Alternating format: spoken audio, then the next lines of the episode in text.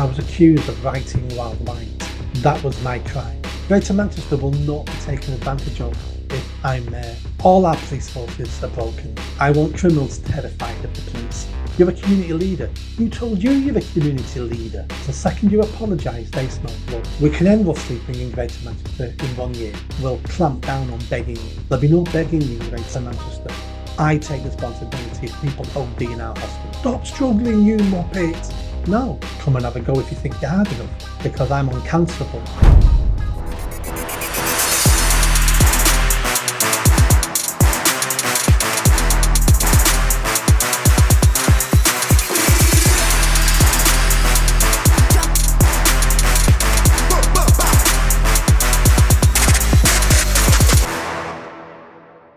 Hi folks, on today's show I'm joined by Nick Buckley, M B E, um, who is a mayoral, how do you say that, mayoral?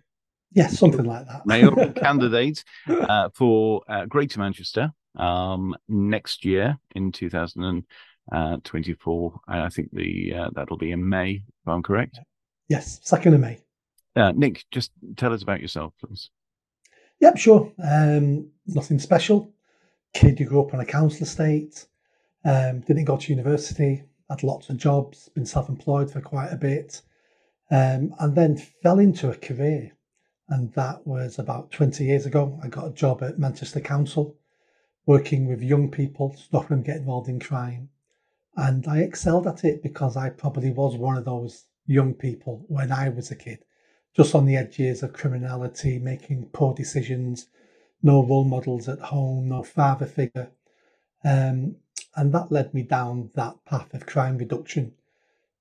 Promoted a few times, ended up running Manchester City Centre in terms of reducing crime and antisocial behaviour, which was a big job. Then was my team was made redundant in two thousand eleven. So I took redundancy and set up a charity to carry on that work, working with young people on the streets. And then we created a new project from that, working with rough sleepers in the city centre, getting them into accommodation. Um, and then my life sort of changed three years ago with Black Lives Matter. Most people know me for that. I wrote a blog criticising the organisation, was accused of being a racist and a Nazi, was sacked from the charity I founded, mounted a fight back, a successful fight back, got my job back, got the charity back, made the board of trustees resign in disgrace. And then ever since then, I've been a campaigner for free speech. And then I started to dip my toe into politics, hence why I'm now standing for Mayor of Greater Manchester next year. When you say you dipped your toe into politics, um, didn't you just fall head first into politics with, um, with well, any kind of criticism, Black Lives Matter, um, or, um, or dealing with any subject like that? Yes, I mean, that's all politics. Um, But then I went into trying to be a politician. Mm-hmm. So I think there's a there's a little bit of a difference there. Yeah. When when that happened, um, when you were effectively cancelled, this was from your own charity, and this is yes. a charity that you you formed yourself. Yeah. How did that feel? Devastating. For the first week, I was a broken man. My life was over. My reputation was in tatters. Personal friends had turned against me and sacked me from my charity. Um, it felt like the world was against me. I had so many people online calling for my sacking, happy that I'd been sacked, signing petitions to have me fired. And this was all new to me. If you'd have told me before that, that something like that could have happened to me, I'd have laughed in your face. Can't happen to me. And then if you'd have said I'd have fallen apart, I'd have laughed again at you thinking, you know, no idea who I am. Do you know how tough I am? My life, you know, what I've gone through, what I've overcome. I'm tougher than hurty words online, but I wasn't as tough as I thought to begin with. But then your inner strength comes through, your inner courage comes through, and you say to yourself, I'm not having this. This is extremely unfair. This is, un, you know, this is unjust. Um, so then through my cowardice, for that first week, I then found my real courage. It's changed me as a person, actually. And and this this sacking, uh, this cancellation, came from a um, from what sounds to me like quite a, a small sample of um, uh, uh, of people making a complaint. relatively yeah. speaking. Yeah, it was four hundred fifty people signed an online petition to have me fired. Uh, that sounded a lot at the time, but when I mounted my fight back, we had eighteen thousand people sign the petition to have me reinstated. So that puts it into some sort of context. But at the time, four hundred fifty people sounded a lot of people to me. Uh, in, in fact, interestingly, I mean, four hundred fifty people on an online petition about something that is considered to be quite as emotive as that. Yeah. I, I, I, it's actually surprising. You would have thought there'd be more, knowing perhaps what you know now, um, and you know our experience of online petitions and pressure groups and so on and so forth. You would think that there would be many more uh, signatures. Uh, perhaps mm. you were you were considered considered to be sort of small fry. There were plenty of um, sort of bigger fish to be um, to be cancelled at that time. I think it's more likely, more likely my background that stops mm. more people jumping on the bandwagon. It's very hard to criticise someone as a racist and a Nazi who spent twenty years working in diverse neighbourhoods, working with young people from every background, every religion. It's hard to accuse someone of being a Nazi when they use their own redundancy money to set up a charity to help other people. So I had, you know, some luck on my side.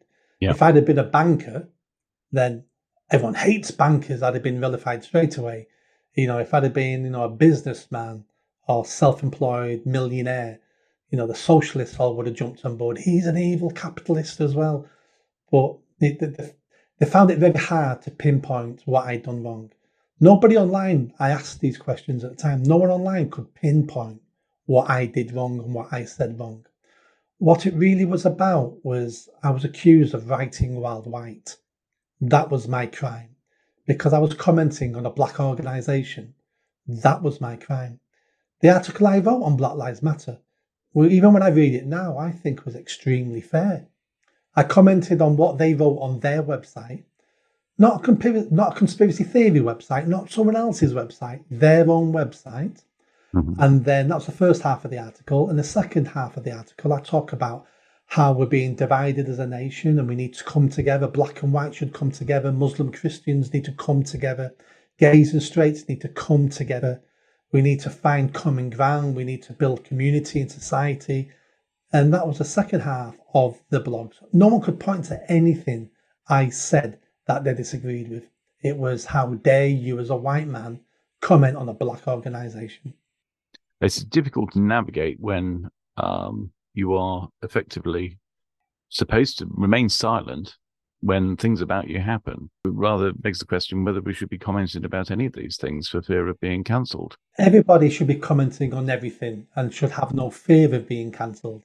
That's how we deal with bullies. That's how we deal with cancel culture. They can't cancel everybody. So mm. the only cancel, I mean, not. I wasn't brave doing what I did. I was ignorant. I had no idea the blog I wrote would cause any waves whatsoever. So I didn't do this trying to be brave.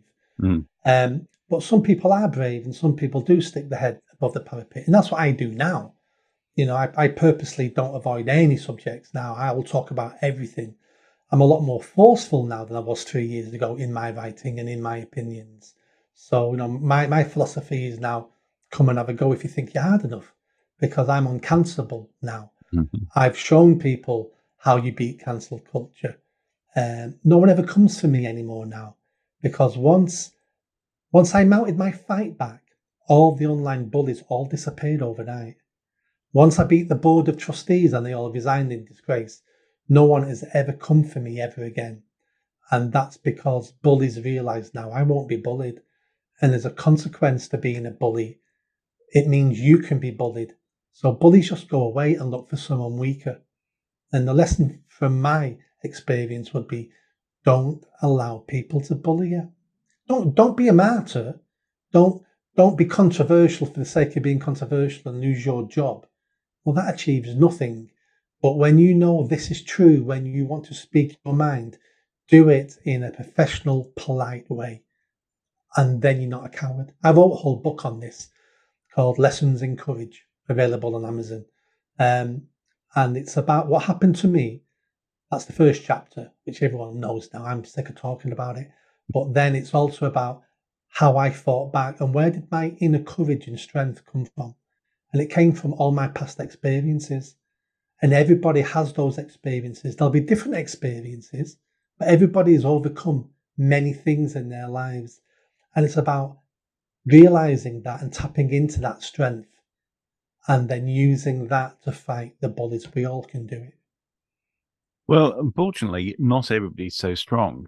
Uh, and the, though we might all have opinions, we might not necessarily be as strong as uh, as strong as yourself um, to be able to uh, express those opinions, certainly in public. I mean, you mentioned uh, the fact that you're uh, you're not a banker, you're not a millionaire. Um, I, yes, most people aren't, and yeah. most people um, remain silent. What would be your what would be your key piece of advice to anyone who is caught into in, in yeah. one of these situations and is is cancelled or vilified online or wherever wherever it may be?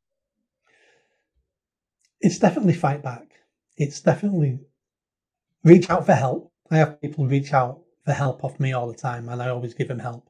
Join the Free Speech Union. They were fantastic. They saved me. Um, And it's never apologise unless you know what you said was wrong. We all make mistakes, slip of the tongue. So if you, you know, if you've made a mistake, just say, well, I didn't mean it like that. I meant it like this. But don't apologise. Don't backtrack what you've said, because the second you apologise, they smell blood and they come after you even harder. So apology does not get rid of the problem. I never apologised. I took down the article, and, I, I, and I'm sorry I did that. Um, I never apologised. And I wouldn't apologise. And I think for people who are silent, the question I will ask them is, how long will you remain silent? So they come for your neighbour, are you still going to be silent? They come for your brother or your sister, are you still going to be silent? When, when do you stand up and say something? Now, again, I don't want you to be a martyr. I've come up with a phrase, be a ninja, not a whinger.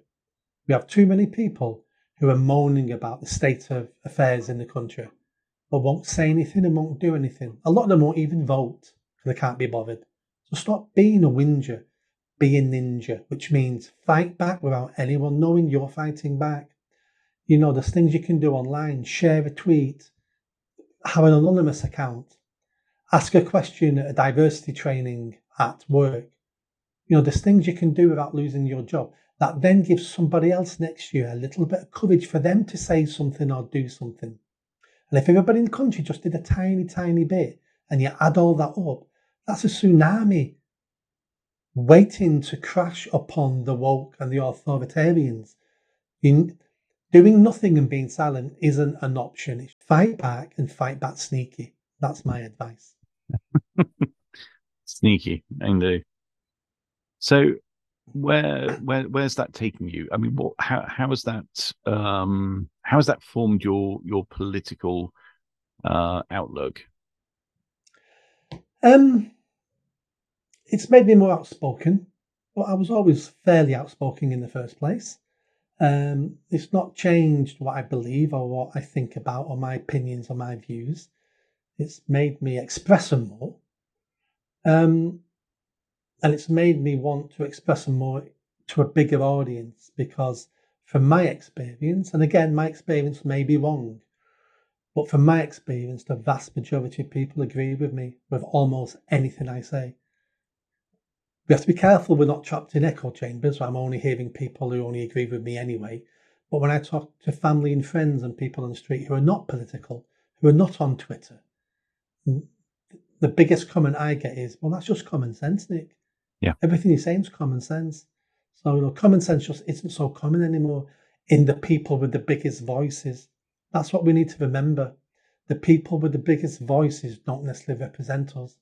No one saw Brexit coming until we had the referendum. I, w I went to bed that night early, not even interested in the outcome, because I thought it was a foregone conclusion. Mm. There's no, there's not going to be a Brexit. So I went to bed, woke up next morning and was shocked. I wish I'd have stayed up and watched the results come in. So change can happen, but the people with the loudest voices don't always represent you. So you've got to represent yourself, which means you've got to elevate your own voice. Going from being a, uh, perhaps you being a, a force for change, um, let's let's talk briefly about uh, about Manchester. Um, you are the uh, candidate for Mayor of Greater Manchester next year. Yep. Uh, you're an independent candidate. Why why independent? You you you stood for um, is it Reform?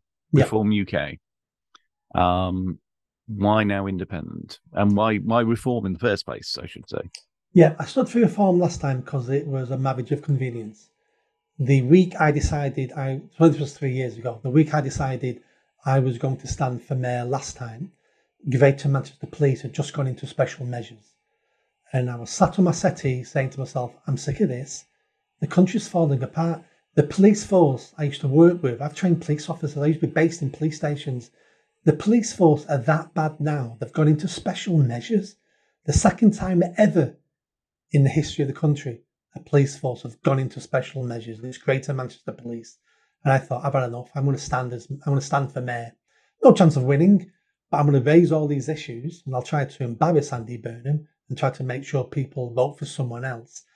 And the same week I was thinking that, a new party was announced on T V. So Reform U K came out of the Brexit party and said, we're, we're now Reform U K. And this is what we're going to do. And I thought, right, they've not got a candidate for the mayor of Greater Manchester because they're only two days old. Mm. So I tweeted Richard Tice, the leader. He phoned me up forty minutes later and said, yep, you can stand for us. That's why I stood for Reform last time.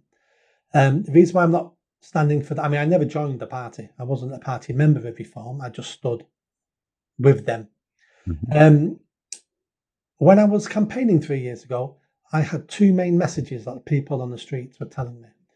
The first message was, we don't want a mayor of Greater Manchester. No one asked us. It was forced upon us, which was true. So I'm not voting for a mayor because we were never asked in the first place. I don't want a mayor. And the second thing people said to me was, we like what you say, Nick, but we're sick of political parties. I'm not voting for any political party. You're all as bad as each other. Plague on all your houses. And that's when I decided if I stand again, I need to address those two points. So if I stand again, I have to be an independent candidate. And if I stand again, I must promise the people of Greater Manchester that if I'm elected, I'm going to hold a referendum on if you actually want a mayor or not. And if you don't want a mayor, we'll scrap the position. It seems like a, a very odd, um, very odd um, stance, if you like, um, to be um, to be putting yourself forward as the mayor of Greater mayor of Greater Manchester, and yet at the same time, but, uh, to some extent on a platform of also, if you don't want a mayor, we can scrap mm. it. Um, isn't that sort of rather pulling the rug from your own feet? It is. And it would be a strange thing to do if I actually wanted to be mayor of Greater Manchester. If that was my dream in life, then it'd be a silly dream to have. But I don't necessarily want to be mayor of Greater Manchester. I don't necessarily want to be a politician. What I want is to improve the country I love. That's what I want. And if by a self-sacrifice, I can show the people of this country, you don't have to put up with the political system we have. You don't have to put up with the politicians we have at the moment. Your voice matters. Your vote matters. You count. We can have change if you want change. Because look, we're getting change in Greater Manchester. They didn't want this extra layer of bureaucracy. So we're getting rid of it. Why? Because the people asked for that. Above everything, I'm a Democrat. I want democracy. I want the people to have their say. And the people may be wrong sometimes and may make mistakes, but I'd rather those mistakes be the people's mistakes, not politi- not politicians' mistakes. So for me, it'd be a win-win. If people don't want the mayor's position, let's get rid of it. At least then I fulfilled a promise to the people, and that hardly ever happens these days. I understand that... Um... You know, turnout is not uh, is not high when it comes to uh, these elections. It's about just over thirty percent. Just over thirty percent. Yeah. Now, as an independent, um, is that is that low turnout effectively useful to you? Because otherwise, you would normally assume that an independent would be um, quite way down the ranking when it comes to when it comes to votes. Is it helpful that perhaps if you can mobilize people that wouldn't otherwise be voting, um, you could actually um, achieve something there? Who knows? That's that's the million dollar question, isn't it? Does a low turnout, is a low turnout good for me or a high turnout good for me? The answer is I don't know. And it's not worth thinking about because I have no control over that. I've got to play the game I'm in. And the game I'm in is the election will be the second of May. And I've got no idea if it'll have a high turnout, low turnout. It'll have the same amount of turnout if there's not a general election on the same day. So I would imagine it'll be thirty percent unless they call a general election on exactly the same day, mm. in which case turnout will be seventy, seventy-five percent. Mm. Which one do I prefer? I have no idea. And I've given it no thought because I have no control over it. How do you look at um, national politics? What, what, are your, what are your thoughts on, the, on our uh, current situation? I think it's the worst it's ever been. I think forty years in the E U has ruined British politics. And it's going to take a decade or two for us to get back to having a decent quality level of politicians in the U K. We've not needed leaders in the U K now for forty years. And you think, why? Well, leaders make choices. We couldn't make choices when we were in the E U. All we did was implement foreign laws and directives. So we needed middle managers. That's all our politicians are at the moment, middle managers, implementing what they're told to implement. There's no leaders. Um, the Tories are absolute shambles, absolute shambles. Half the people, half the M Ps who are Tories wouldn't have been Tories twenty, thirty years ago. They'd have been Blairites. The Tory party, there's nothing conservative about the Tory party whatsoever, absolute disgrace. And then when you look at Labour, another absolute disgrace. Don't care about the working person, don't care about the working class. They bought into identity politics. Um, they're going to be, a, they'll be worse than the Tories in power. But do you know what? That'll be a blessing. I actually want Labour to win the next election because that will force the Tories into opposition and spend five years soul searching. And maybe then some leaders may emerge. Maybe then they'll get some decent policies and stop this Blairite agenda they always seem to be pushing. Then you look at some of the other parties. The Lib Dems are mental. The Greens need... The, the Greens are as if they've escaped from a lunatic asylum. Mm-hmm. Um, I like all small parties. I like Reform. I like Reclaim. I like the Heritage Party. I like the S D P. All these parties have something to offer. I don't agree with all of them on all their policies, but even the policies I don't agree with, I can understand where they're coming from with those policies, and they're sensible where they come from to create those policies. So all those small parties, I'm one hundred percent behind. So I tell people, vote for the small parties. The one thing I, I find with these small parties is because you have a number of small parties who are um, sort of outside the, the usual realm of the, the two-party system or three-party system, depending on how you look at it, that we have, is a good deal less useful than if they were working together. Now, I understand this is a bit of a tired point yeah. of conversation because people always talk about these um, parties working together, and for whatever reason, this isn't possible um, or, or, or likely. Um, but in the event of, for example, proportional representation uh, being introduced, if that were to ever happen, then we could be in a situation where smaller parties with support could then work together post-election to create coalitions um, that will form governments. Yeah, two points there. So small parties and our first-past-the-post system. So small parties will not join together because they're individual parties with individual leaders. And to be a leader of a political party, you have to have a certain type of character, and that character isn't sharing power, sharing leadership. And that just goes with being a leader. Um, to make a difference, the small parties don't have to join together. They should work together and cooperate, such as we're going to stand an M P here, so please don't please don't stand one. and then you tell us where you're going to stand one and we won't stand there. That makes perfect sense, but joined together doesn't. Um, then our first past the post system, I'm not convinced on P R. Even though our system at the moment and our politics is absolute dire at the moment, it's served us well over hundreds and hundreds of years. We would, we would be very brave or very foolish to start tweaking with our political system, not knowing how it's going to work out.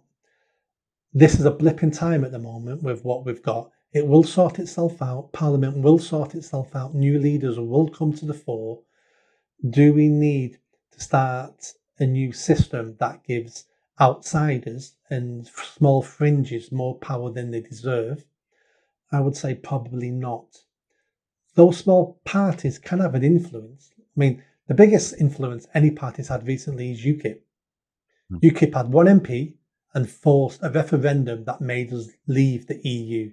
So small parties can have an influence.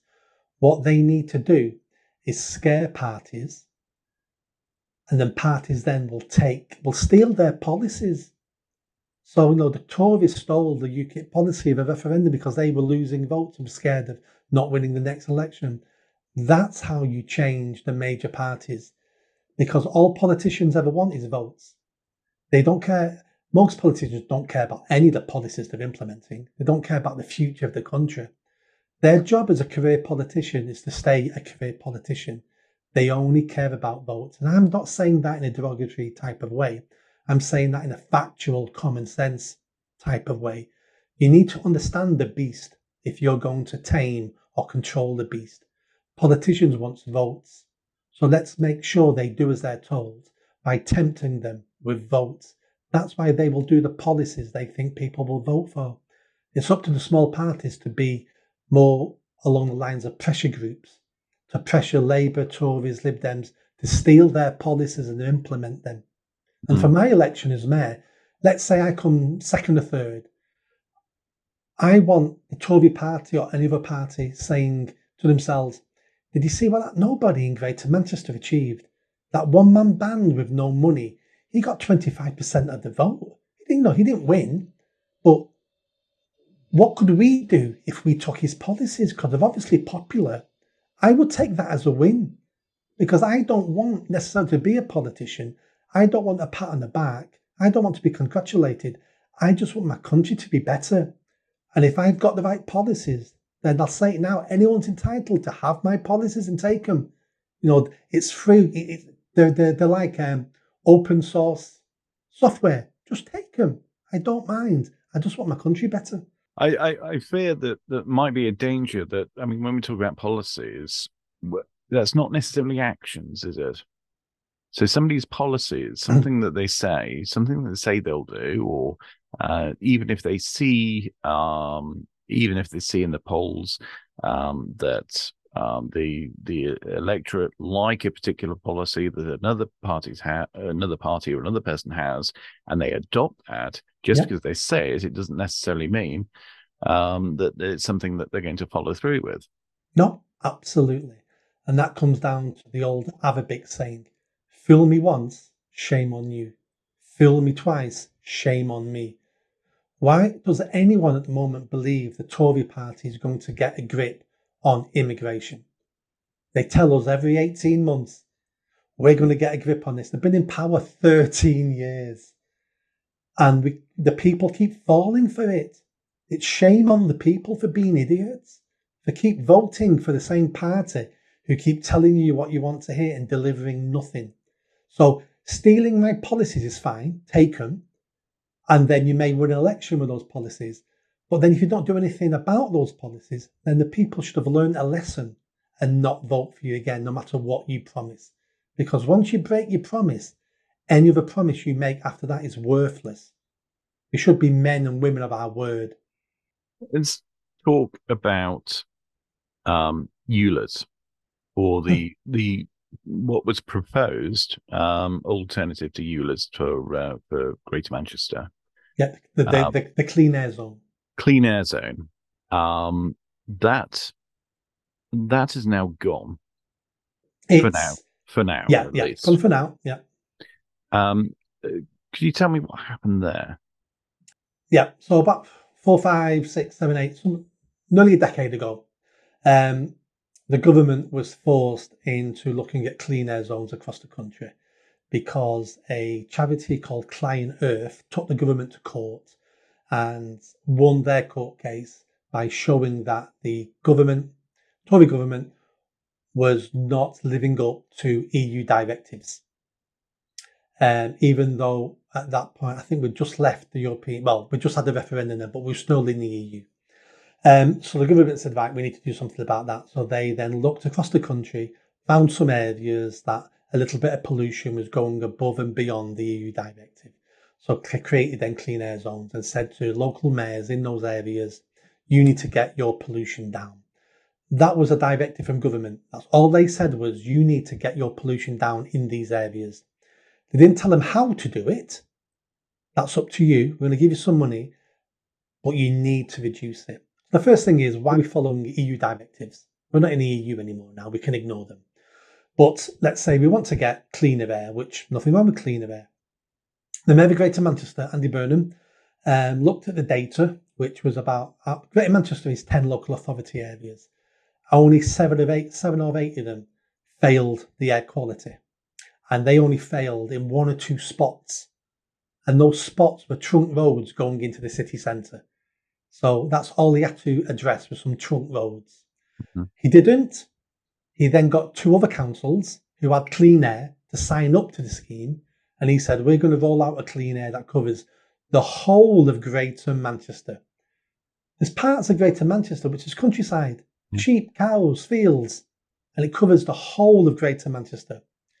He then said, and we're going to charge commercial vehicles to drive in Greater Manchester if they if their engines don't hit a certain level, which is basically anything that's not a brand new vehicle.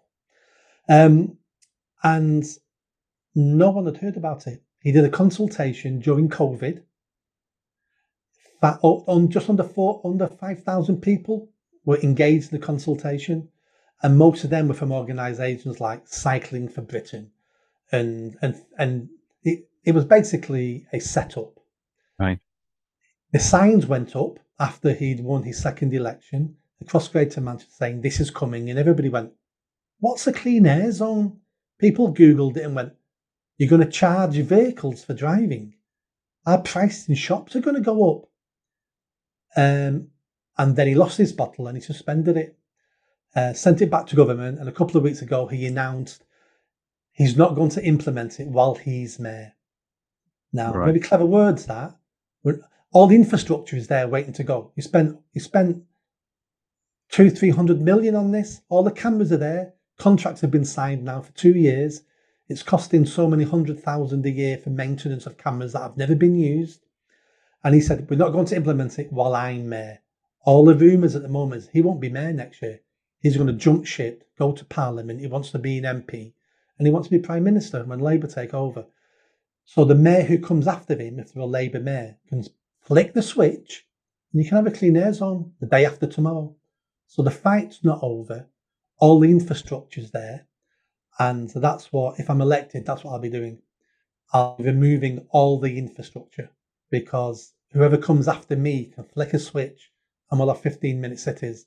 We'll have driving your car being charged per mile. You know, we'll, we'll have a clean air zone, we'll have U L E Z, and I'm not willing to leave all that infrastructure in place. That's why it needs to go.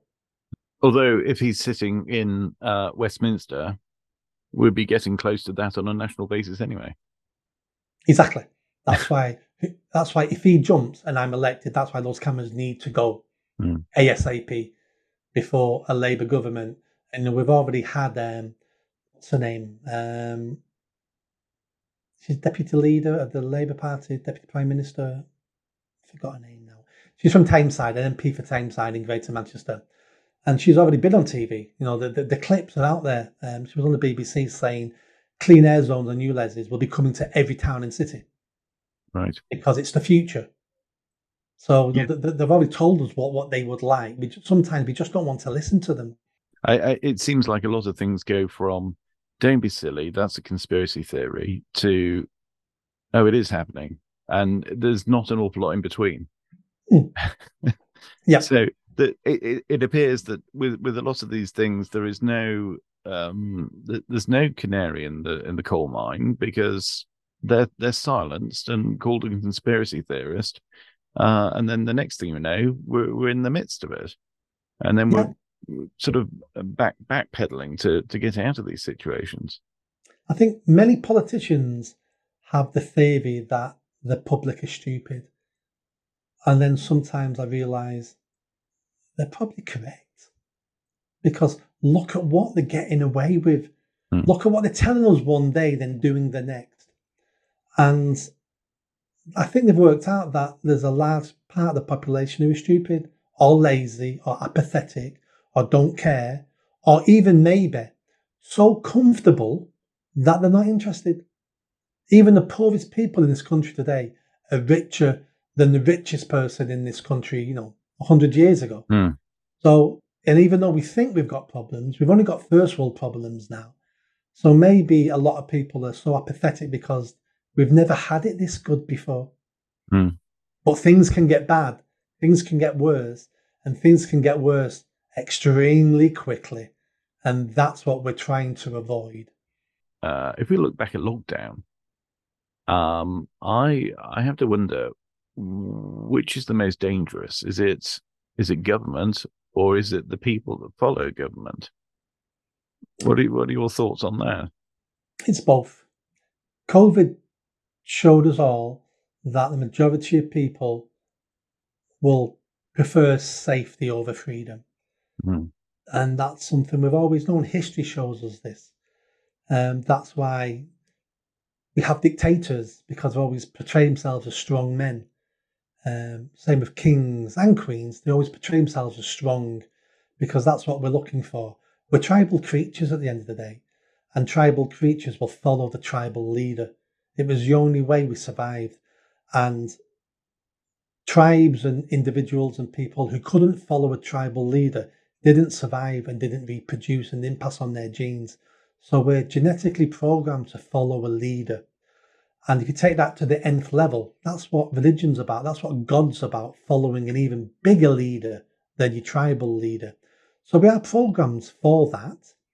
Um, and we've only been a modern world for a couple of hundred years. So it may take, you know, one hundred thousand years for a lot of this to be bred out of us. But at the moment, we're a tribal creature. And to a certain extent, there's nothing wrong with that, because in, in times of need, in times of danger, we need leaders. We need strong people. You know, we need people who are willing to commit violence, because the people against us are committing violence. We don't win wars by singing Kumbaya and voting on which city should be bombed. You know, we win wars and we stay alive by either electing a leader or having a system in a society that creates leaders, such as, you know, the toughest man, the biggest man, the cleverest man or woman. Um, so the people will follow the leader. But what COVID shown me was how cowardly our leaders are at the moment, how cowardly our politicians are, because not our prime minister, all the government, the opposition, nobody wanted to make decisions.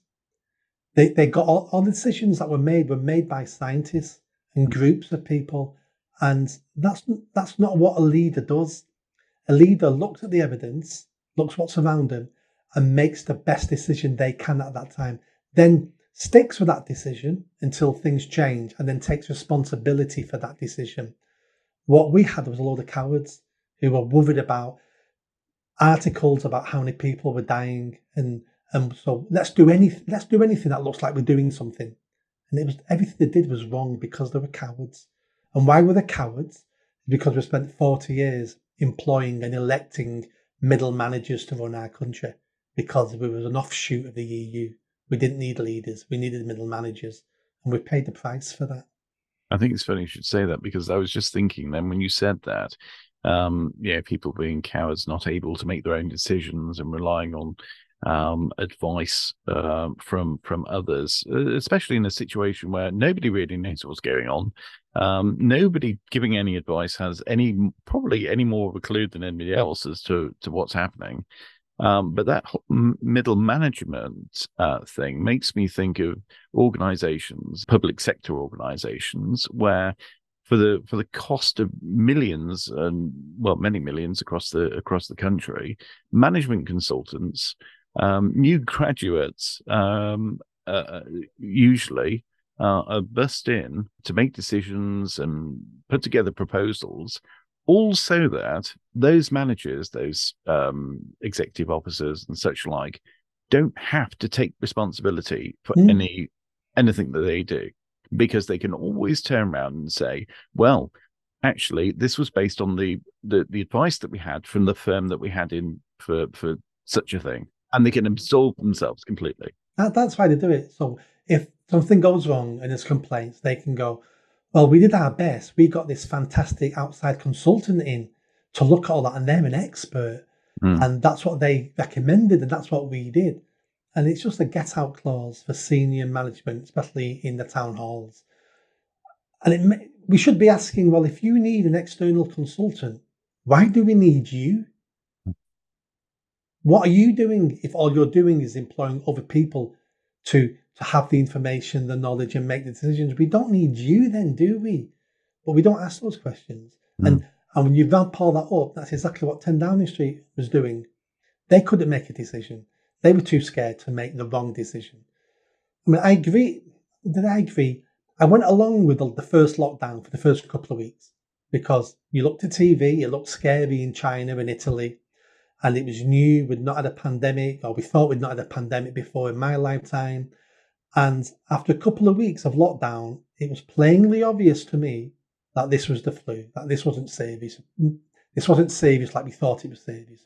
Of course, people die of the flu every year, but it wasn't as serious as we thought. At that point then, a leader, Boris Johnson, but Boris Johnson should have said, okay, people, this is what we did because we wanted to be safe than sorry. We've now realised it's not as dangerous as we thought. Lockdown's over. Isolate if you're vulnerable. We're going back to normal.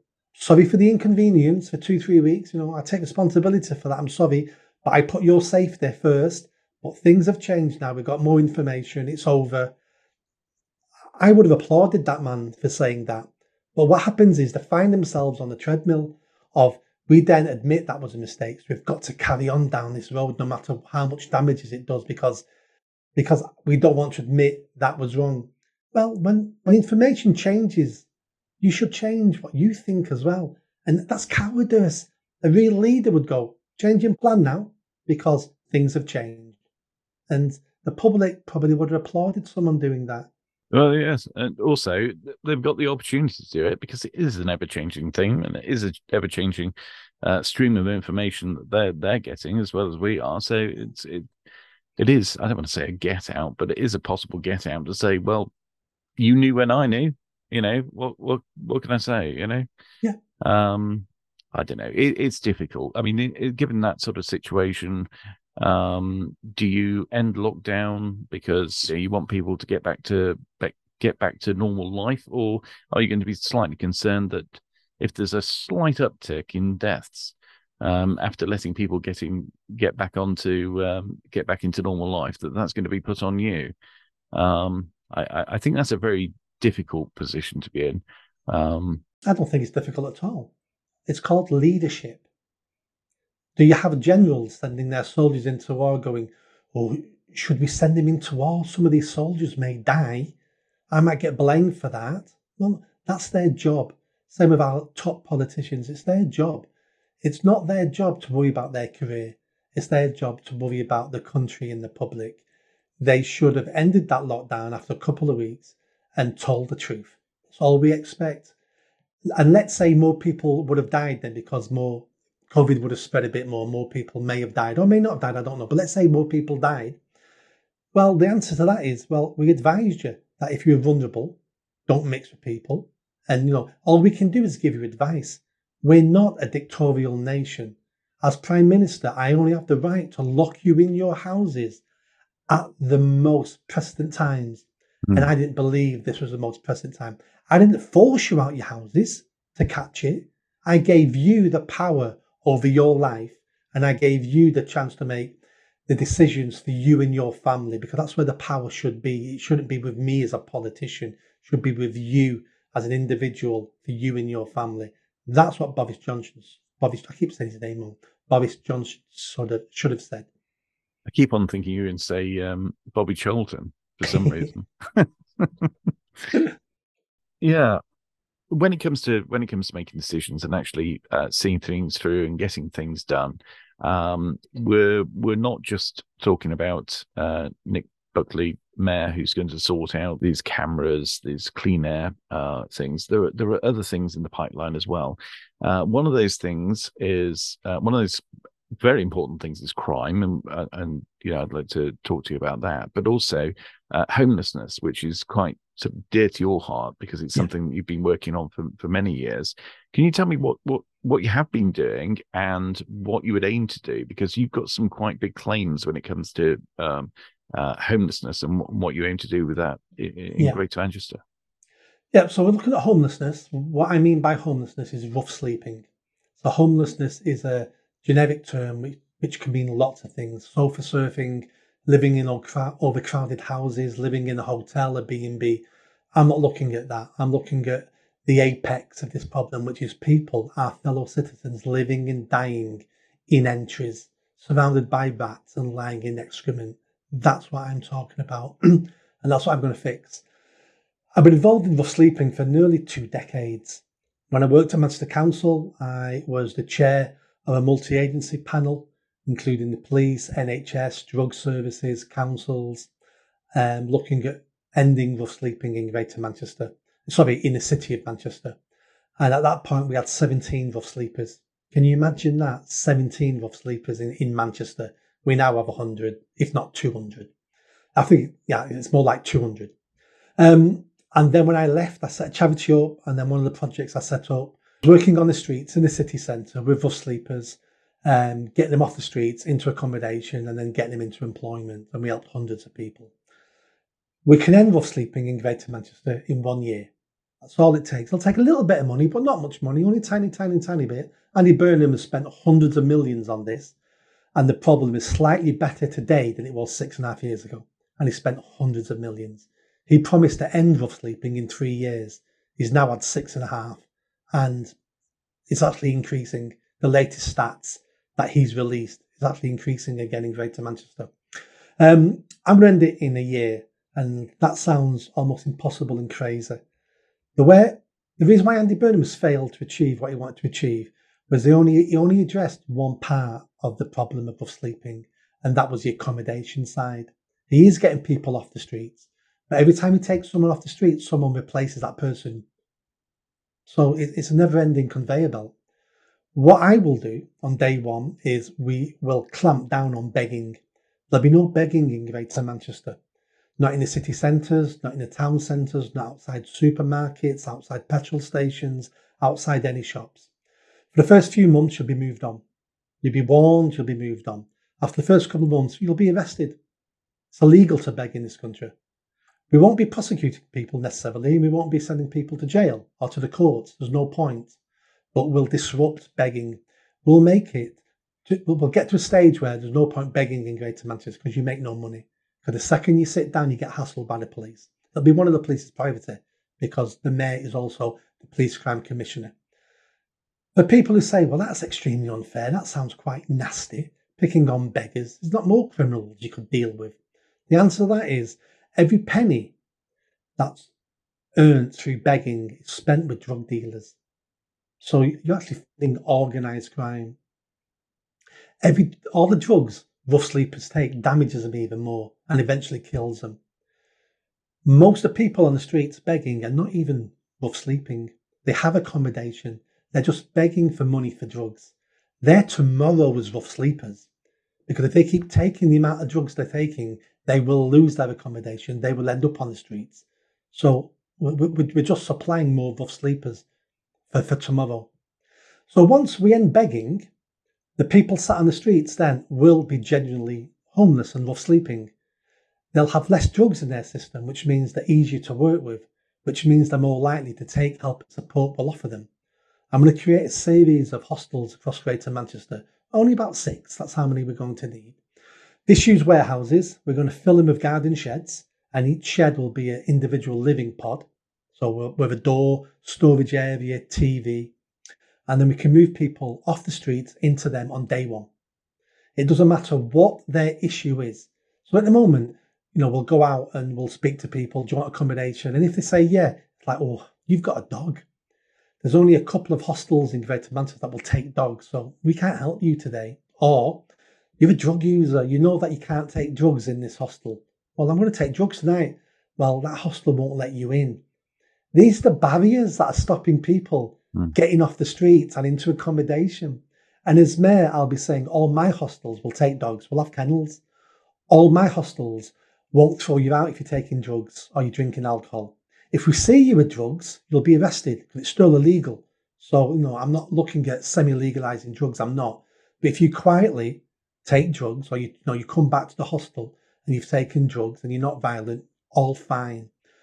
And the reason why we don't do that now is in case someone dies. If someone O Ds in a hostel, the councils are scared stiff they'll get to blame. Why are you letting people take drugs? They're dying in your hostels. So they would rather have these individuals die on the streets because mm. you can't blame the council then. What I'll do as mayor is say, I take full responsibility. I take personal responsibility. It's not the hostel's fault. It's not the council's fault. I take responsibility if people O D in our hostels, because the odds are that person would have O D'd on the streets anyway and died. At least they died in a bed here, not surrounded by rats. So I will take that. And on the plus side, that's one death. Look at the dozens of people we've got off the streets and into proper accommodation and improved their lives. That's the flip side to this. Again, I'm tired of people being cowards. I'm sick of senior managers only worried about their job and their pension and doing the wrong things because the wrong things are convenient for them. I'm not in this for me. So that's how we deal with that. Then we need to look at people who come to Manchester, because people come from all over all over the country to be yeah. to rough sleep in Greater Manchester.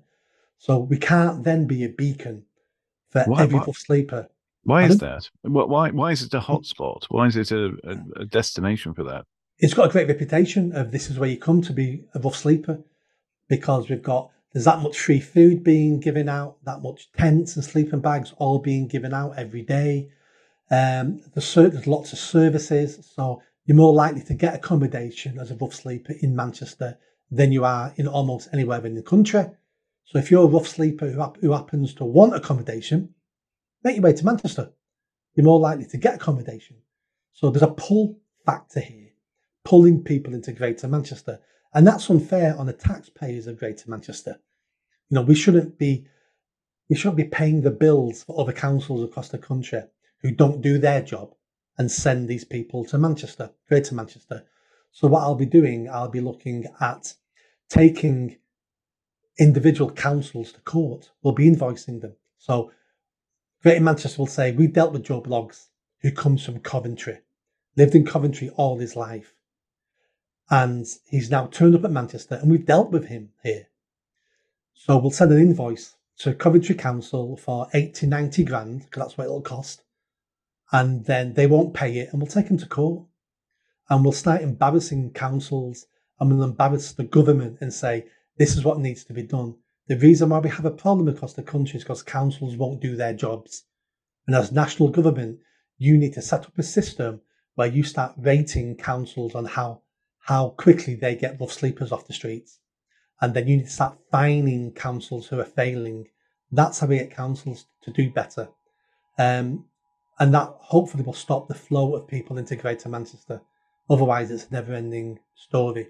And again, Manchester Council, if we've got people who are foreigners, who turn up in the country and end up rough sleeping in Greater Manchester, uh, we need to take the Home Office to court.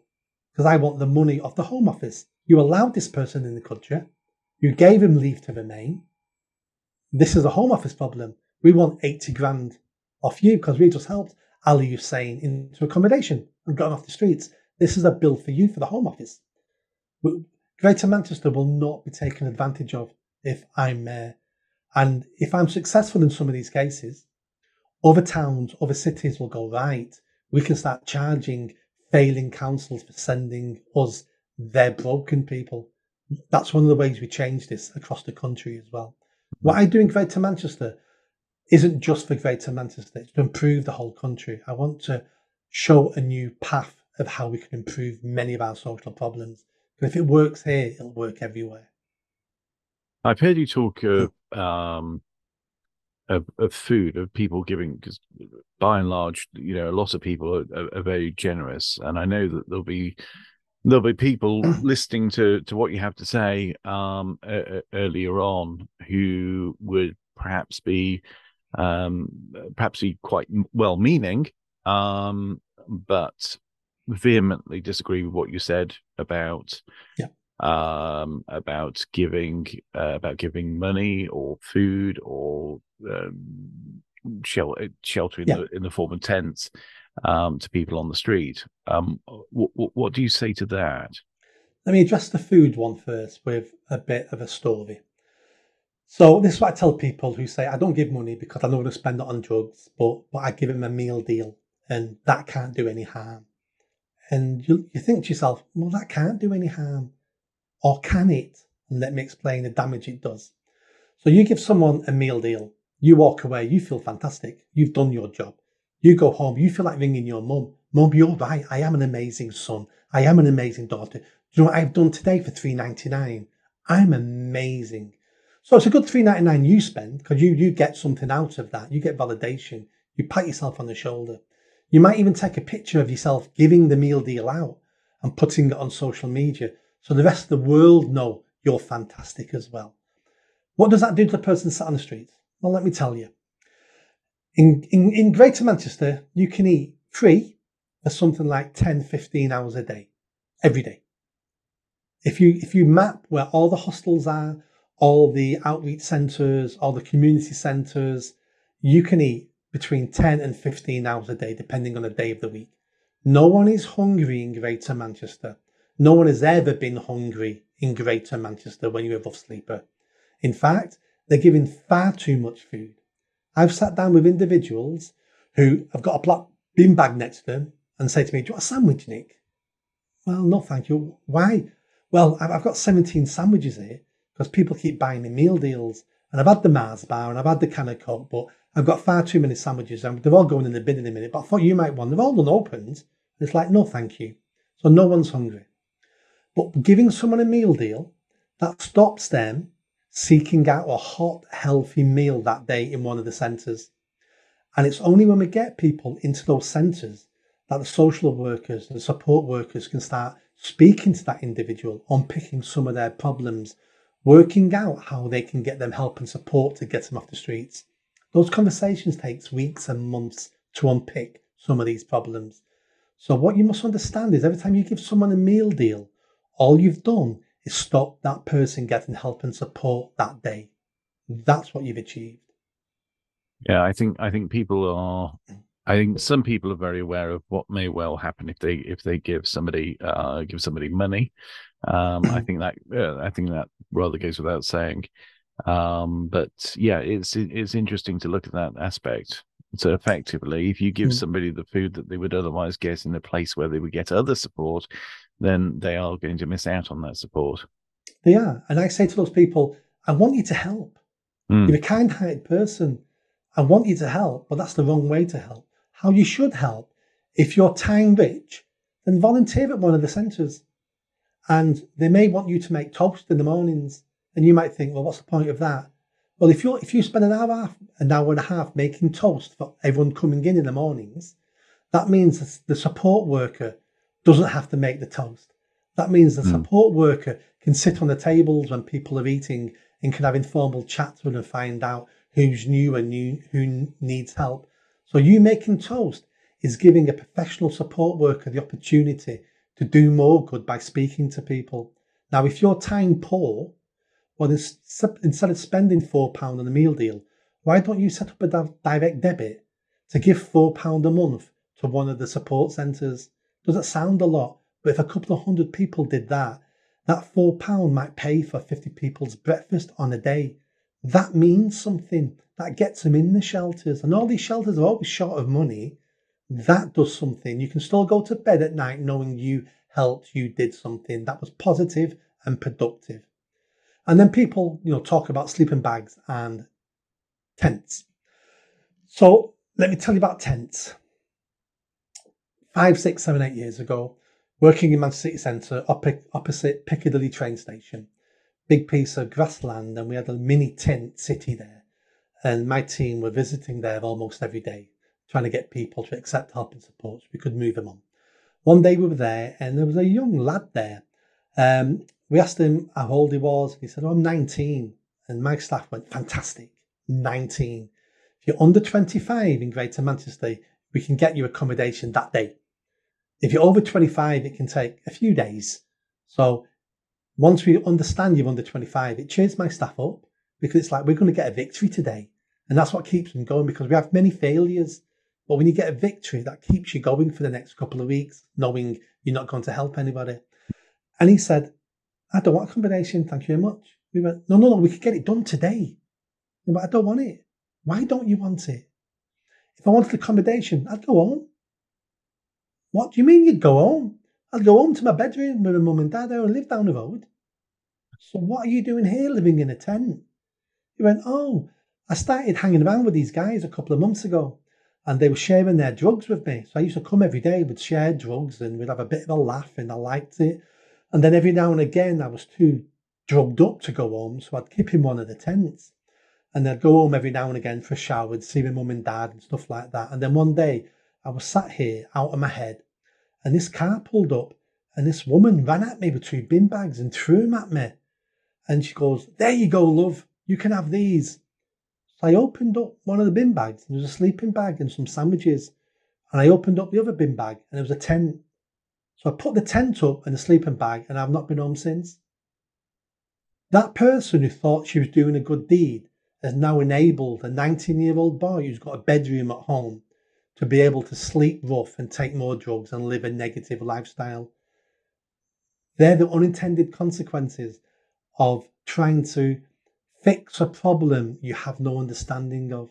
And these are harsh words and these are nice people trying to do a good thing. But doing, doing the wrong thing for the right reasons is still the wrong thing to do. Mm. I, that leads into something that uh, only a, a few days ago, Um, Suella Braverman said. I've been all over the news talking about this, yeah. Yep, she said in very clumsy words. Um, she's a very intelligent woman. Mm. So I, I would imagine she picked her words very carefully. And I'm sure she knew this was going to be controversial because I'm sure she's trying to build a reputation so she can become P M at some point in the future. Um, n- never... underestimate the top politicians that they're stupid. Everything they do, they're doing for a reason. Just because you don't understand the reason doesn't mean there's not a reason behind it. Um, so she said that she was going to pass a law in the King's speech that would make it illegal for anybody, including charities, to hand out tents because she didn't want tent cities springing up like in Los Angeles and San Francisco. Um, And she said it basically as harshly as I've just said it. No context, didn't have someone like me stood by her side with twenty years experience to, to be able to say it softly and explain the situation better. She just came out with it. That's why I know she did that on purpose. And then she got flack that she knew she'd get. Nasty Tories, you're evil, you want people to freeze to death in, in the country. I don't know one rough sleeper ever to freeze to death in the U K. I don't know one rough sleeper ever to starve to death in the U K. So that doesn't exist. Rough sleepers die on the streets all the time. All the time. So it's not like they don't die. They do die and it's disgraceful and we should be ashamed. But they don't die through hypothermia. We're designed to live outside. If you've got a good sleeping bag, you're fine. Mm. Um, I'm not saying it should be acceptable. It's not acceptable, but you don't die because of it. Um, the left jumped on her. Um, attacked her, which I'm sure she wanted. Some of her colleagues attacked her because they don't understand rough sleeping either. That's the biggest problem with rough sleeping. It's no one understands it. So people keep doing things trying to fix it, but you can't fix a problem you don't understand. Um, do I agree with her? Yes. You shouldn't be handing tents out. Just be, just like that story I told you about, that young boy, nineteen years old, who were given a tent. And let's say giving out tents did help. Let's say that's a given. Our job isn't to make a rough sleeper's life slightly easier on the streets. Our only aim and job is to get people off the streets. Spending our time funding and organising the collection and buying and giving out of sleeping bags achieves nothing when we're looking at getting people off the streets. Why are we wasting our time on something that doesn't matter? All our time, energy and money should be getting those individuals off the streets, not making their life slightly easier on the streets. That's what annoys me the most. Hmm. So what about crime? So crimes, again, is unfinished business for me. I've spent twenty years fighting crime, reducing crime, designing award-winning projects. I've advised three different prime ministers Um, on reducing crime across the country. So I know what I'm talking about when it comes to reducing crime and antisocial behaviour. Um, all our police forces are broken. In fact, they're not even police forces, the police services. The first thing I do if I'm elected mayor, who's also the police crime commissioner, is I'm going to change the title of Greater Manchester Police. It's not a police service anymore, it's going to be a police force. I want criminals terrified of the police. We're not going to be delivering a service to the people of Greater Manchester. We haven't got time. I've not got time. I'll be too busy hammering and coming down hard on criminals. That's what I'll be doing. Five years from now, we may develop a police service again, but to begin with, a police force. I want to reduce crime and antisocial behaviour, and for that I make no apologies. So to begin with, that's day one, police force. Day two, we need to look at recruitment in Greater Manchester Police. I'll be scrapping the quotas they've got to employ ethnic, ethnic minorities, women, disabled, gay people. All quotas will be gone. You will get a job at Greater Manchester Police if you're the best person for that job. I'll be looking at the fitness test, recruitment, the standards will be rising. The fitness tests will be getting harder.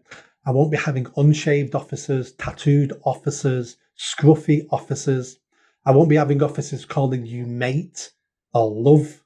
Every officer who dresses as a member of the public will be calling you sir and madam. Even when they're rolling around the mud trying to arrest you, they'll be calling you sir. Stop struggling, sir. Sir, you're making this worse. They will not be calling you muppet, which you see on online all the time. Stop struggling, you muppet. No. British Gas don't come into your house to fix your boiler and say, you've been messing with this, you muppet. They yeah. say, I'm sorry, sir, it looks like you've been, you know, someone's been messing with this and that's why it's broken. I want this, I want our police to be a professional service. Mm. So, and then I'll be looking at promotion within the police. That's a huge problem. With the promotion system at the moment, rewards and promotes people who are woke and people who are robots. That needs to end. I'm going to de-woke Greater Manchester Police, and I want the best people being promoted, and we will look at that. Help training new officers. I'm going to create a project where retired police officers can volunteer and help train new officers. It's going to have to be volunteer because I won't have the money to pay these people and bring them all back. And many, many retired police officers I've spoken to said, I'll jump at that chance to be a volunteer. I've already retired. I've seen a service I love deteriorating. I'll do this for free. Mm. So the support's already out there. Then we'll be looking at what we prioritise in Greater Manchester. So begging will be prioritised, antisocial behaviour will be prioritised, and knife crime will be prioritised. I'll be looking at increasing stop and search, very controversial, but that's how you stop knife crime. I'll be engaging every neighbourhood in Greater Manchester and speaking to those people and saying, do you want more stop and search in your neighbourhood? Because if you do, you'll get it. And if you don't, don't come complaining if your son is stabbed to death and dies in the in pools of their own blood. Because we want to give you more stop and search. And I will let those communities decide themselves. And I'll be looking at how do we do that to make it fair. And I'll be looking at using local council elections every year. So polling stations, and people will be given an extra ballot paper saying, in this ward, do you want more stop and search? And, and whatever they decide, they will get. which means when the police are being accused of being racist, the answer is, no, excuse me, the people who vote in this area, the parents, the grandparents, the residents of this area, all voted for more stop and search. We're doing what the people asked us. If you've got a problem with this, you need to speak to the people who live here. That's how we get away from the race baiters who accuse the police all the time of being racist. Antisocial behaviour, we'll be taking that extremely seriously, because the people who commit antisocial behaviour are also the people who commit serious crime. They're not different people, they're the same people. We will hammer people for antisocial behaviour. And why? Because that ruins people's quality of life. If you're mugged in the street, that's horrendous. That affects you for one day, mainly. And you're worried about it for a long time afterwards, but it affects you for one day. When you've got drug dealers next door and you've got severe antisocial behaviour on your estate, that's over years and decades. That destroys you. That destroys all your quality of life. We need to start taking that more seriously and using powers of eviction, using powers of the crack house law, which means we can close people's houses and if they use them as drug dealing or drug dens. This thing, we've got lots of powers. We don't need any new laws or any more powers. We have more than we ever need. It's about having a backbone and using them. And, a, and what we really need is a politician to protect the police and protect the chief constable. Because what we do now, especially the Met, is we throw officers under the bus. And how are you expecting them to go above and beyond and do the best job when they're constantly worried they're going to get sacked or constantly worried they're going to get into trouble? Mm. I'm going to give the police my priority to say, you do what you need to do within the law. I'm not having officers going vogue and, you know, crossing lines and beating people up. No, they'll be sacked, but I'm not going to start giving community groups far too much say on what happens in areas. You know what? You're a community group. Who's voted for you? You're a community leader. Who told you you're a community leader? So those people have far too much power. Democracy should have the power, not so-called self-appointed community leaders. Um, so we're going to be looking at all those things. Greater Manchester will become a lot safer, a lot quicker. What will let us down will be the court system. That's what's going to let us down. And I'll be tackling that. I can't create a court system. It's out of the remit of the mayor. But I can highlight the failing system in the courts. I can highlight the failing judges and say, why is this judge constantly letting knife crime offenders go with a slap on the wrist? Mm. Why is this judge? And maybe we can sack some judges through political pressure, because judges are not perfect. No, they will make mistakes, and I can handle one or two mistakes. But if, if you're constantly making the same mistake, it means you're not learning as a judge. So I'll be shouting and screaming at national government if our judges and court system keeps letting us down. And of course, uh, magistrates as well, because a lot of this, a lot of this crime will be uh, low-level crime, certainly to start off yeah. with. When I said judges, I meant judges and magistrates. Well, yeah. well, and and this is the thing. From what, what it sounds like, it sounds like what they used to call uh, broken windows. Um, yeah. yeah, it's dealing with these these small crimes, these small anti what what some people would call small antisocial issues. Um, that that helps to deal with the with the bigger crimes. Absolutely. Well, one of the biggest things you, you you've got there, and you know, you perhaps alluded to the to the problems that it causes in terms of um, uh, rough sleeping, is uh, is drugs. How do you tackle drugs? Surely, you know, the re- the resources, the money, the um, everything that's involved in that in that trade, which goes across the well, across the world. How how do you aim to tackle that? Again, drugs is a national policy. Uh, there's nothing I can do on policy there. All I can do is enforce the law. Drugs is a huge problem.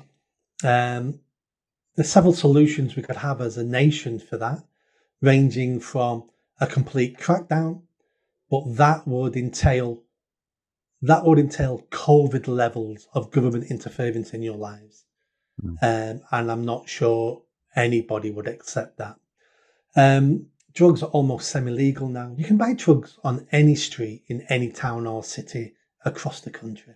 Cannabis is by all means legal now. You can walk past a police officer smoking, nothing ever gets done. Um, it's a difficult one. I, Greater Manchester Police will, will crack down on any law that's being broken. So we will not be going soft on drugs. but all we can do is enforce the laws we've got. So you won't be walking around city centres anymore smoking cannabis. The smell of cannabis will be investigated and officers will arrest you. There'll be no more of this. Just put that out and go away. It sends out the wrong signal. When you're in an area and you can smell cannabis, you automatically know this is not a nice area. This is yeah. a dangerous area. This is a criminal area. What does that do to all the local residents who are law-abiding? It ruins their life. It makes them feel unsafe. It then sends out the wrong signal to all the kids that cannabis is fine and breaking the law is fine, because in this country we have two types of laws. We have laws you can choose to obey and you have laws you must obey. No, no, no, no. There's only one law in this country that you have to obey them all. But we're designing a two-tier system where you can decide now which laws affect you and which laws don't affect you. We need to get away from that. And cannabis is a great is a great example of that. It's become it's, it's become any it's become almost legalized, but it really is a national problem and a national discussion. There's not much I can do as mayor.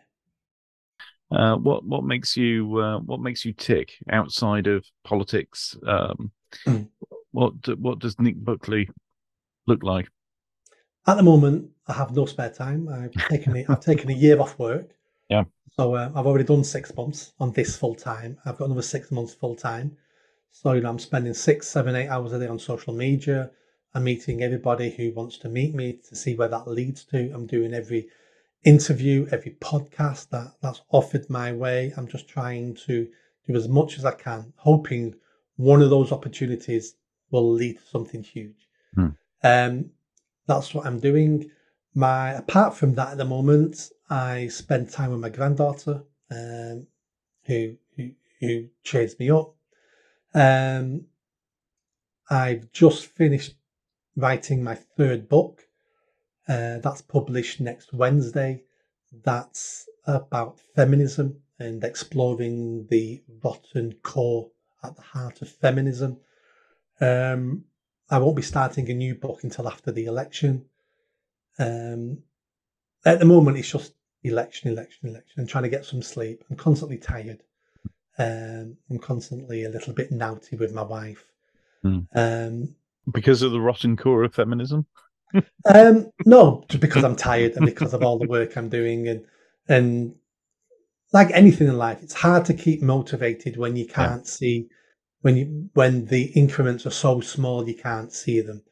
Um, so I'm self-motivating all the time. Um, it's good that I've got a target, which is six months from now. Um, six months is not a long time, so I'll keep going. Um, but I, I'm enjoying the campaign. I mean, last time I ran, I had eight weeks. That's all I had to campaign was eight weeks. Um, and I didn't even know what I was doing. At least this time round, I, I had, I've got some lessons from last time. Um, and I'm I'm trying to enjoy what I'm doing. I'm I'm enjoying speaking my mind. I'm enjoying putting out my ideas and opinions to see if anyone can critique them, if anyone can shoot them down. Um, I've, that's not happened yet. I'm sure, you know, clever people than me will be able to find some holes in some of them, and I hope they do, because I need to learn from that. I'm not here to be proven right. I'm like I said, I, I'm here to improve my country. And if my ideas are not good enough, then I want someone to show me they're not good enough so I can change them. I don't want to implement poor ideas. I'll just be as bad as everybody else then. Um, it's a journey. It's a journey. It's hard work, but it's a journey.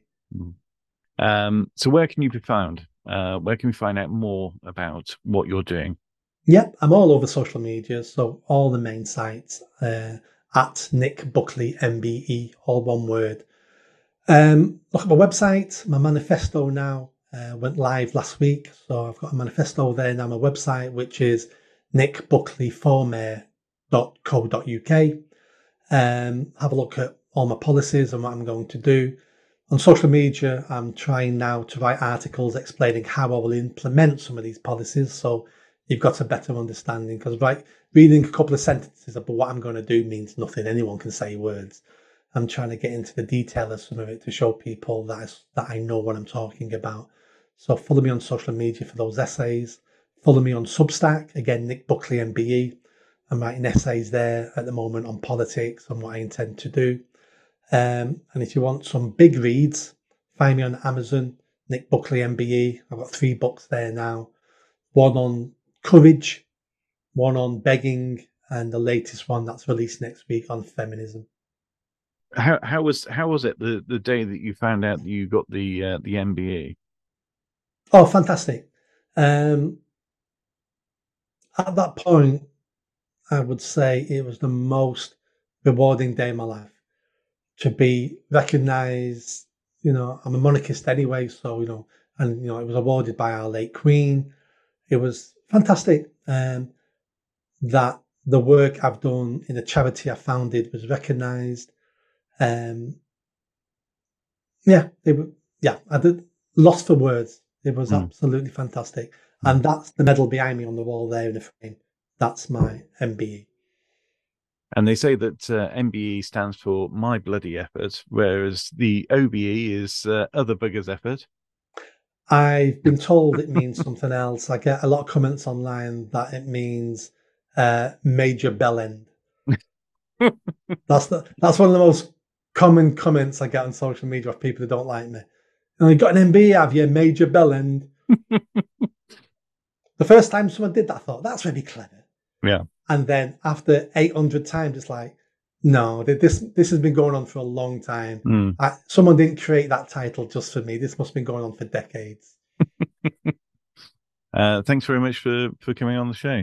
You're welcome. I've enjoyed it. It's nice being able to answer a question with no time limit. Mm. When I'm on G B News or Talk T V, I know I've got twenty seconds, thirty seconds to answer their question. And when we're talking about complicated social issues, it doesn't do it justice in twenty, thirty seconds. That was a conversation recorded on the ninth of November two thousand twenty-three with Nick Buckley M B E. If you've got something you want to say about this episode, feel free to get in the comments. If you've got more to say and you want to be on the show, just get in touch. You can D M me on all the socials at Ted James Media. Thank you so much for joining me and my guest. But that's all for now, so see you in the next video.